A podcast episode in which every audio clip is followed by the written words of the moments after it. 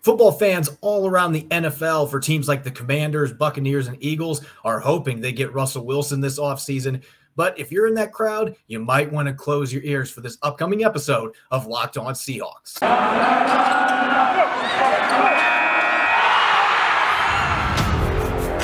You are Locked On Seahawks, your daily Seattle Seahawks podcast, part of the Locked On Podcast Network. Your team every day.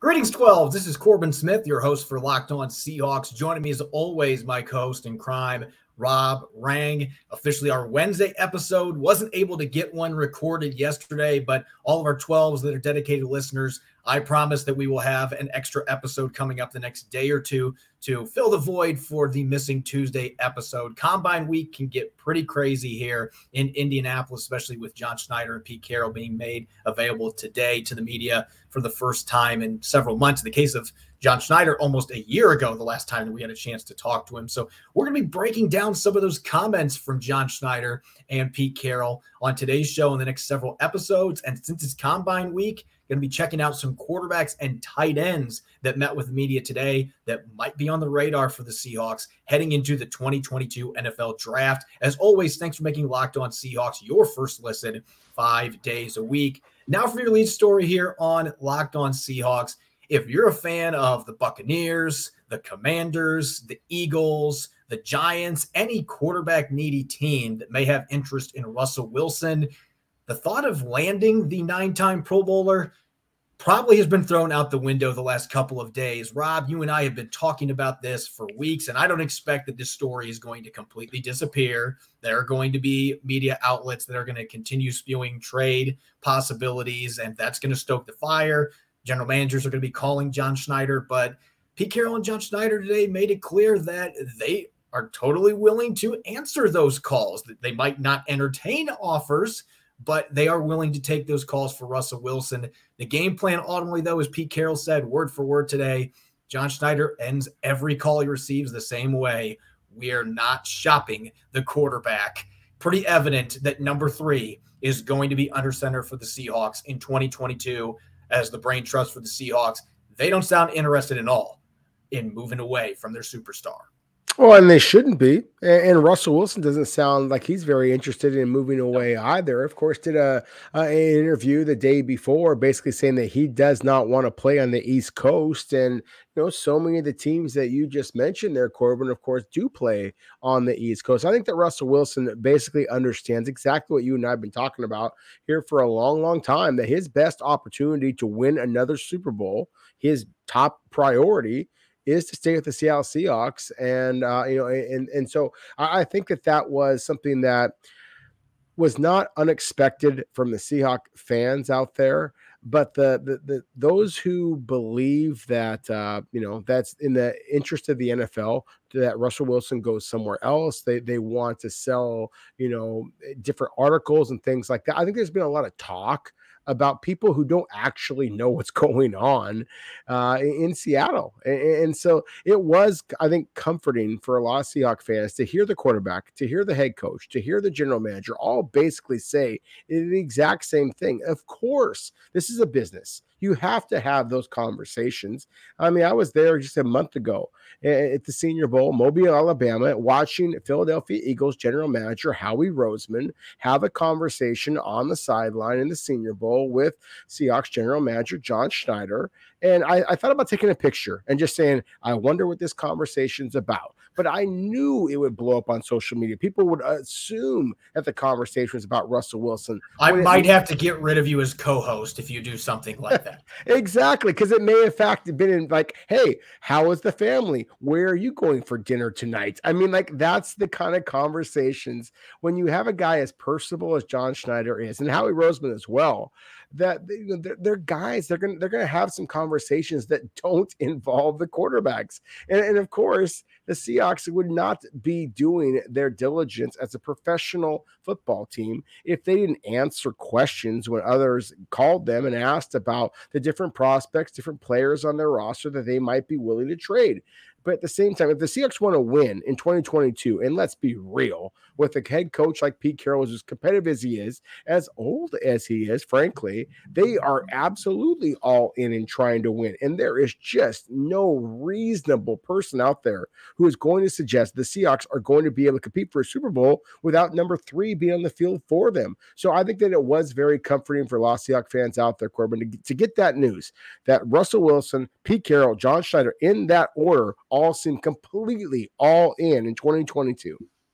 And I know there will be fans out there listening to this. I've already seen it on social media. Plenty of fans saying this is lip service. And Russell Wilson included the words for now in his response, always looking for something to try to pry out that might suggest, well, the door's being left open. And you and I both know, Rob, this is a business and things can change in a whim. Russell Wilson might want to be here today. If free agency doesn't go well, the Seahawks don't improve this team uh, up to his standards or what he's expecting, then heck, he could flip the light switch and we might be having a much different discussion. I don't see that happening, though, in large part because the options for him as far as other teams aren't there and the deal's not in place. The Seahawks can't get that veteran signal caller back in return that is going to give them a chance to still remain a contender in the NFC. That opportunity is not there. And so I just don't think the stars are aligned. And I don't think that this is what Schneider Carroll or Russell Wilson want. I think that ultimately the three of them would like to win another championship together but certain things are going to need to change within the organization. They got to get back to winning games and, and winning in the postseason to keep number three happy. And expand the chances of him eventually signing an extension. Right now, I would think he probably wouldn't do that because of his situation and the way the team is trending. But they have a chance to try to fix that situation. The other thing that jumped out to me today, and I would agree with Pete Carroll on this. He was asked about the interest out there, the trade speculation, and, and said that last year he felt it was twice as much. And I would agree. I know there's still plenty of trade rumors. If you watch ESPN, it's every single day. It's a different team this team should trade 17 first round picks for Russell Wilson or whatever their proposals are. And so the speculation has continued, but Pete Carroll, he made it clear, and I would agree with him on this, that Wilson himself has done a lot with the way he's handled himself in the media to help put that fire out a little bit this year compared to last year. He hasn't thrown his linemen under the bus. He hasn't been complaining about personnel decisions. The times that he has been speaking publicly have been like yesterday on the USA or on the Today Show and outright saying, I don't want to play in the East Coast. I love Seattle. This is where I want to be. It's a great place. Those are the type of things that he's saying. Now, again, maybe it is lip service. Maybe we're all suckers for this, but I just don't think that's the case. I think that Russell Wilson wants to be here. I think John Schneider and Pete Carroll want him to be here. They are doing their jobs, taking phone calls. And like John Schneider said today, you know, if I don't answer the phone and I'm not answering these calls, I blow these people off you know that can come back to bite you if you have another player that you want to acquire from that team down the road. You don't want to burn bridges with other general managers and executives in this league. And so, yeah, of, of course, you're going to answer the phone and you are going to kindly tell them to kick rocks when they ask you if they can trade for Russell Wilson, but you're not going to blow them off. You're not going to hit the reject button when Howie Roseman calls. You're just not going to do that. So I thought that that was something today that was another thing that should ease the concerns for fans, at least going into 2022. Yeah, very much so. And, and yet, still, again, as you just kind of articulated, I mean, you, you still do have to have those conversations. I mean, Howie Roseman, the Philadelphia Eagles, have three first round draft picks this year. I mean, so if, if they want to throw all of those in your way, you know, if you if they want to throw a young quarterback like a Jalen Hurts or a Gardner Minshew or, or any of the other, uh, you know, prospects that they have on that team your way, then sure, from the, the Seahawks, just for a business standpoint, have to acknowledge how much easier it is to win in today's modern NFL when you are not allocating roughly a third of your salary cap to the quarterback position. You have to have those conversations, but still. Uh, the Rams, that, the Rams just made that a little bit more of a fallacy this year, though. Rob, I'm just saying. The, they, they did, you know, but again, I don't I don't know the the. the it might be a uh, one hit wonder, though. That's that's true. Yeah, and, and, I don't know that the Seahawks have the, the defensive standouts right now that the Los Angeles Rams have, and that's going to be a whole different conversation there. But you know, again, I mean, it was uh, you know historical anomaly that what the Rams just did. Um, you know, so to me, that is again one of the comforting things is that it seems like everybody is on board with the Seahawks moving forward. Again, it, it feels like Russell Wilson recognizes that you know, hey, if he wants to win right now then his best opportunity to do so is with the team that he's most familiar with, the only team that that he's known in the NFL. And, and so I, I think that everybody should kind of be, you know, comforted with that. Of course, there's going to be a lot of buzz about Russell Wilson getting traded elsewhere. You know, it's going to be the same kind of talk about Aaron Rodgers. It's going to be the same kind of talk about Deshaun Watson. I mean, eh, but at the same time, just look at the caliber of quarterbacks that we're talking about. There's always going to be talk about these guys who are Pro Bowlers and and not so much buzz about the fact that there's a lot of quarterbacks out there who are about to hit free agency that basically are you know mid-level or worse starters in the NFL. So we, we know what is going to generate the clicks. We know what's going to generate the views on television. It's always going to be the superstar quarterbacks. Seattle for the first time, you know, mm-hmm. in, basically in their franchise history, has one of them. And he's they've been fortunate enough to have him here for what nine years now. I have a hard time believing that they are going to trade that player away, Russell Wilson away, unless they get such a bounty of draft picks and players back. That's why you have to answer the phone, John Schneider, and he will. But at the same time, I still think, just as we've always talked about, that it's much more likely that Seattle is going to be competing next year with number three under center. And that's why I believe that they are absolutely a Super Bowl contender next year. And even if Russell Wilson is back next year, that is not going to, you know, it might not curb the Seahawks from still wanting to draft a quarterback earlier than expected. He is going to be 34 years old. So keeping that in mind, quarterbacks, tight ends met with the media today. We're going to be talking quarterbacks and tight ends going into this 2022 NFL draft class that might be fits for the Seahawks here during combine week. Football might be over for the season, but basketball is in full steam for both pro and college hoops. From all the latest odds, totals, player performance props to where the next fired coach is going to land, BetOnline.net is the number one spot for all of your sports betting needs. BetOnline remains the best spot for all of your sports scores, podcasts, and news this season. And it's not just basketball. BetOnline.net is your source for hockey, boxing, and UFC odds. Maybe someday baseball. It's a pipe dream at this point. Head to the website today or use your mobile device to learn more about the trends in action. BetOnline, where the game starts. You're listening to the Locked On Seahawks podcast, Wednesday edition. I'm your host, Corbin Smith. Joining me as always, Rob Rang. Thanks for making Locked On Seahawks your first listen to five days a week. Make sure to check out the Locked On NFL podcast. Locked On experts covering the biggest stories around the NFL every Monday through Friday in less than 30 minutes. Tons of combine related content as well as free agency this week. So make sure to check out wherever you listen to your podcast. All right, Rob, the combine has returned. I talked about it earlier this week how excited I was to actually have a semblance of normalcy. And I will tell you, it was the most normal that I have felt since the last time I was at the combine in 2019. Not wearing masks, getting to interview players, general managers, coaches without masks on. It it was almost normal. Not quite there, but it, it was certainly a breath of fresh air. It felt like what's the word that I'm looking for here? Uh, but it, I just felt rejuvenated because it's been so long since there was that little slice of the pie known as normalcy. And like John Schneider said, we might be a year away from things being fully back, but it felt like we were getting there today. And I'm excited for the rest of this week. Quarterbacks, tight ends, and receivers met with the media today. I didn't have an opportunity to speak with too many receivers, and I think you and I would agree. While there's a chance they could always pick one on day three, I don't think it's going to be a big position of concern going into the draft. But I think it's worth looking at the quarterback and tight end positions. And we just talked about it. Russell Wilson, he's under contract for two more years. It looks like he's going to be back in Seattle. John Schneider, Pete Carroll want him back. It sounds like he wants to stay in Seattle. But he proved that he's human last year. He missed three games, really missed six because he wasn't the same guy first coming back from his injury. So he's proven he's not Iron Man. He is is vulnerable, and he's going to be 34 in November. So it's better to start grooming a quarterback for the future a year too early than the other way around. And so I think it's worth discussing here. Do I think this is going to happen? Absolutely not. But what if the right quarterback falls to the end of the first round or early second round? John Schneider has been has been linked in the past to Patrick Mahomes, Josh Allen. If the right guy is there, I could see him pulling a Jordan Love, especially in a class like this where there's a lot of question marks and there could be a bunch of guys that are getting first round buzz that do fall to that area of the draft that Seattle can move up and reasonably get them. there might be a guy or two out there that John Schneider could consider doing that.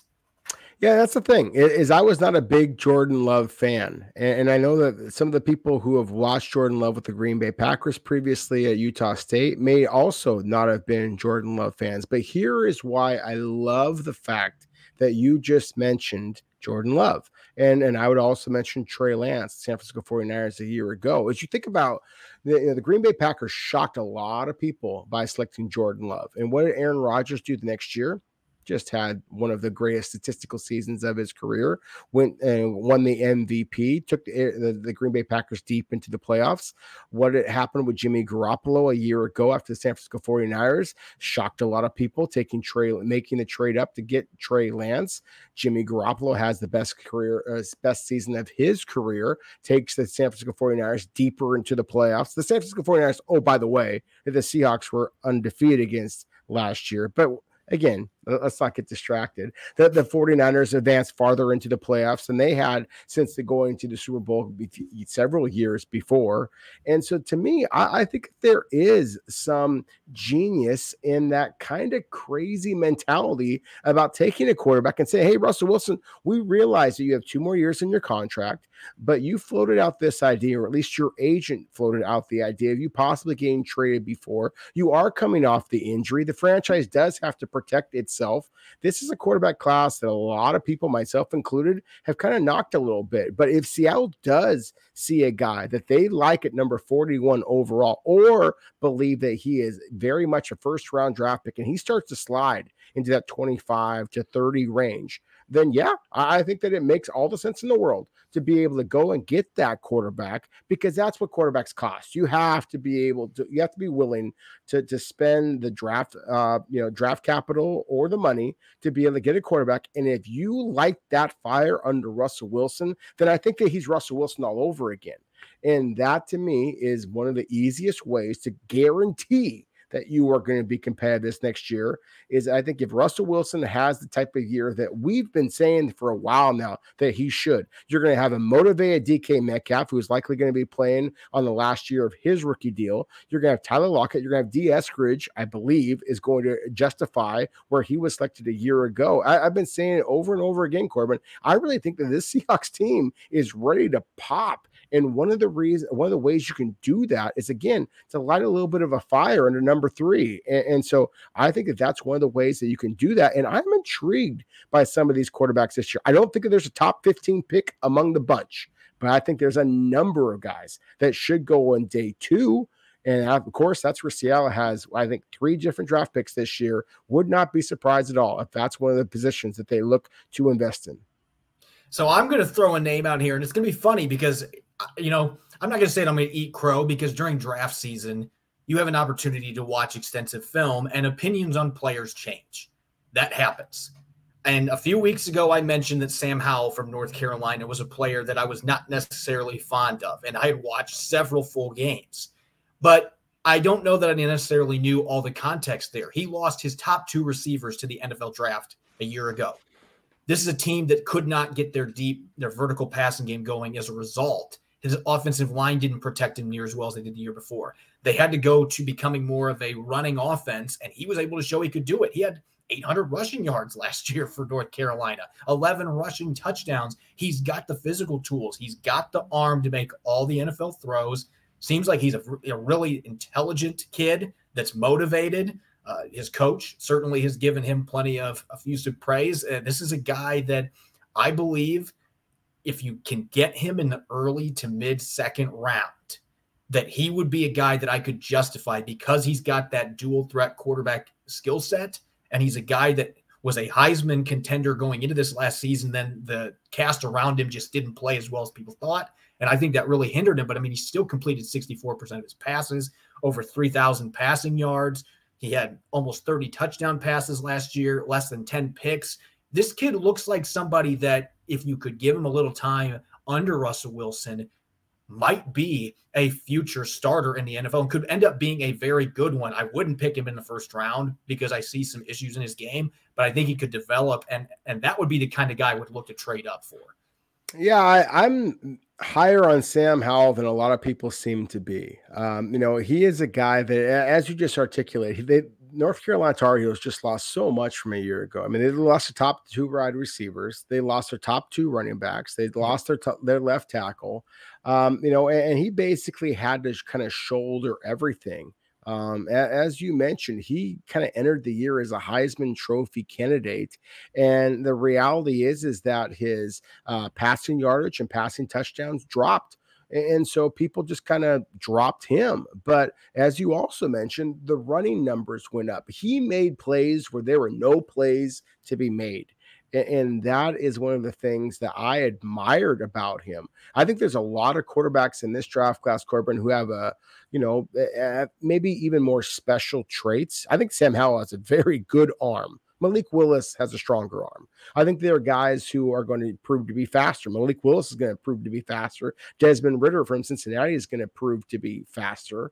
But in, in terms of his decision making, in terms of his grit, uh, in terms of his uh, level of success against elite competition in the ACC, uh, I think that Sam Howell is, is, truly one of the most intriguing quarterbacks in this draft class. In my opinion, Kenny Pickett from Pittsburgh is the top quarterback in this draft class. I expect him to go in the first round.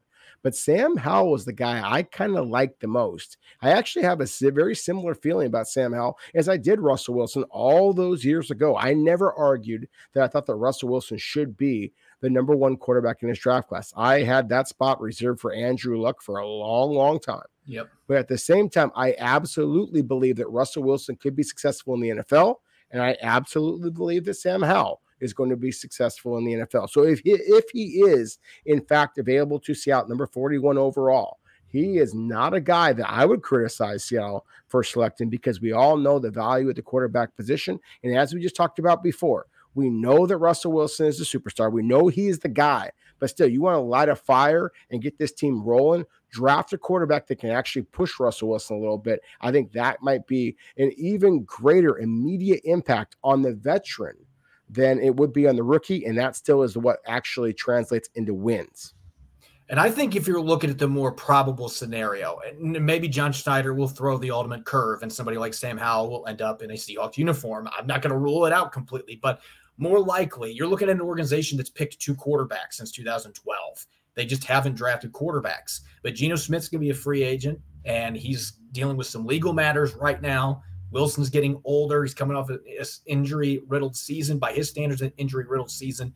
So I could see on day three the Seahawks taking a flyer on a quarterback. That seems more likely. And I do see some guys that are intriguing. For me personally, looking at that fourth to fifth round range, Bailey Zappe of Western Kentucky. All he did last year was break the NCAA record for the most passing yards in a single season. Oh, and he also broke the touchdown record that Joe Burrow had from a few years ago. Obviously, playing against inferior competition, doesn't have the arm strength that Joe Burrow does, but this is a kid that has pocket presence. He has the ability to throw his receivers open. He was a Senior Bowl invite, didn't have a great week necessarily, but this is a kid that I think he's got underrated mobility to go with it. Not a speedster by any means, but he's a guy that I think could develop into a starter in the league with the right team. And he's clearly got passing ability. Even if he doesn't have a rocket arm, he checks off a lot of the other boxes. So he's a guy on early day three, and he might even slide to late day three. That would make a lot of sense. I also like Dustin Crum out of Kent State, which is not a football factory. They had made two bowl games before Crum became the starter three years ago. And all he did is lead the Golden Flashes to two bowl games in three years, 700 plus rushing yards in two of those seasons, the two years that weren't COVID impacted, over 3,200 passing yards last year, 20 passing touchdowns. He's got some mechanical issues, but he's an athlete. He's got good size, 6'3, around 210. And what he did with a university that's not known for football and putting them into bowl contention the entire time he was there. Their best season might have been the COVID shortened season. They went three and one. That is a kid that has some intrigue on sixth, seventh round, maybe even undrafted ranks that might be able to develop into a very solid backup at minimum in the NFL. Yeah, I, I, agree with you on, on, both those two players. I think they're probably both day three guys, but at the same time, I am intrigued by them. I, I love the versatility, the the um, dual threat ability that that that Crum uh, offers. Um, I also love just the the short to intermediate level accuracy that that Bailey Zappe has. Um, you know, he is terrific in that way. He, he doesn't have that elite arm, but at the same time, if you have a receiver who can run the routes that Tyler Lockett can, if you have a guy who can go up and just beast mode everybody else in terms of his size and his straight line speed, like a DK Metcalf, then I don't know that you necessarily have to have the elite arm. I mean, as as we talked about before, Russell Wilson is, is arguably the best deep ball thrower in all of the NFL, but still it didn't feel like Seattle used that well enough a year ago. If you have the power running game that I expect Seattle to uh, to use in the future, then you just need somebody to be able to complement that. So I think that those are both quarterbacks that would make an awful lot of sense uh, for Seattle again on day three. We're going to go to tight ends here in a moment for the third segment, another position that the Seahawks could be very aggressive going into free agency and the draft with both Gerald Everett and Will Dissly set to hit the free agent market. They might be just about as aggressive as I am when I go to the pantry wanting a built bar. If you haven't tried built bar puffs, you are missing out. They are the best built bar on the market. Puffs are the first ever protein infused marshmallow. They're fluffy, they're marshmallowy, not just a protein bar. They're a treat and they're covered in 100% real chocolate and they have great flavors too. Coconut marshmallow. My personal favorite is banana cream pie. I'll put down an entire six pack in one sitting. Not embarrassed to, to admit it. All built bars are covered in 100% real chocolate, low calorie, four grams of sugar, four net carbs, 17 grams of protein. Compare that to a candy bar, which usually has 240 calories, 30 grams of sugar, and a dozen of net carbs. They also have delicious regular built bars too that come in a number of outstanding flavors mint brownie, coconut, coconut almond. They're all delicious and new flavors are coming out all the time. Go to built.com and use the promo code LOCK15 and get 15% of your order. That's LOCK15 for 15% off at built.com.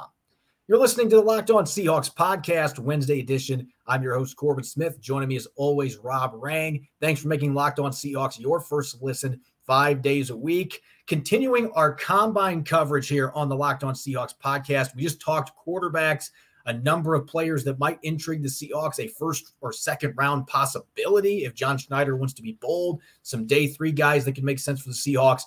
We're going to look at some tight end prospects. Now, I looked at this in a little different lens, Rob, because I don't see the Seahawks picking a tight end with their first pick at 41. I don't think that there's a player that pops off the board that I could justify making that selection. But this is a very solid tight end class that I think has a lot of depth. There's a lot of value that you can get in the middle rounds.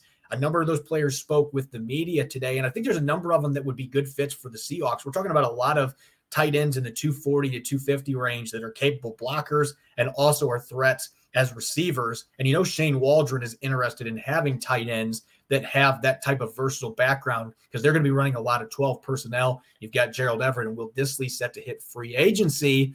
So I could see as early as the third round, depending what happens with those two guys on the free agent market. I could see the Seahawks picking one of these tight ends if available, because there are some very intriguing, uh, uh, very intriguing options that fit their scheme. There are. Uh, I mean, that's the thing is I, I, love that you mentioned the fact that uh, both Will Dissly um, and um, Gerald Everett are, are both free agents, and, and there are some players in this year's draft class, Corbin. I think that you can get on day three that actually physically are very reminiscent uh, of both those two players. Now, like with Gerald Everett, for example, I mean, we, we see a guy who is just a, a different level of athlete than you typically see at the tight end position. To me, Isaiah Likely from Coastal Carolina is a guy that has that type of athletic ability. Former wide receiver, he is just smooth with the ball in his hands. Uh, the way he's kind of able able to wiggle free, I think that he is going to wind up being one of the faster tight ends at times this year. Same thing with Greg Greg Dulcich, excuse me, from UCLA. Uh, very similar skill set, um, but as a guy that, again, is going to be more of that seam threat rather is that inline blocker. You're looking for an inline blocker. Jelani Woods from Virginia, I mean, he is just massive. He, he's 6'7, 260 pounds, and, and he has strength. Uh, he is actually able to get low and, and move some people, uh, you know, in the running game for as big as he is. Another guy I'm high on, Daniel Bellinger from San Diego State, um, 6'4, 260 pounds, doesn't sound like the most imposing guy, but is physical at the point of attack. And he reminds me of a lot of Will Dissly in that he just has really soft hands, catches the ball really cleanly, isn't a flashy athlete, but still is the kind of guys that you're looking yeah. for. So to me, those are some of the players that make some sense. And I think it's going to be fascinating to see how much of a priority Seattle places on the tight end position. Again, they have the two free agents there. Maybe they just decide to, to re-sign Everett and Dissly. Maybe they are very, very high on Colby Parkinson. But if they are not, there are the players in this year's draft class that you should be able to select and be able to develop without necessarily throwing the number 41 overall selection, your top pick at that position. And obviously, you can say this about any position going into the draft, depending how free agency plays out. If Will Dissly is the one that departs in free agency and doesn't come back, then I would think Seattle would be more focused on trying to find a tight end that's really a dominant run blocker that can fill that void as an inline tight end, a true Y. If they lose Gerald Everett, then I would think a player like Isaiah Likely, who does have the ability to not just stretch the field vertically, but also can win as a savvy route runner in the short to intermediate game with his receiver background, and a kid that has really improved as a run blocker. He showed that at the Senior Bowl. He made some great run blocks in the actual game you're getting a guy that has a very similar skill set in, in, terms of versatility that Gerald Everett brings to the table. So likely is, is somebody that, yes, I know the Seahawks, according to him, the Seahawks had not met with him. That's not that big of a deal. There are plenty of players the Seahawks have drafted that they did not meet with at the combine. That is not a tell all whether they're going to select somebody. I could still see Isaiah Likely being a player that piques the Seahawks' interest as early as the third round if Gerald Everett doesn't come back and they don't add another tight end in free agency to replace him. I'm going to throw out another name here, though, because to me, Shane Waldron, I think that there's a certain tight end. You look what the Rams have got with Tyler Higbee. There is a certain type of tight end that Shane Waldron's probably looking for. And Everett maybe is the guy that fits that bill. I don't know that Will Dissly's that guy, even though he's an underrated receiver when he's used in that capacity. But Jake Ferguson out of Wisconsin, I'm still going to stick with it. He is my favorite tight end in this group.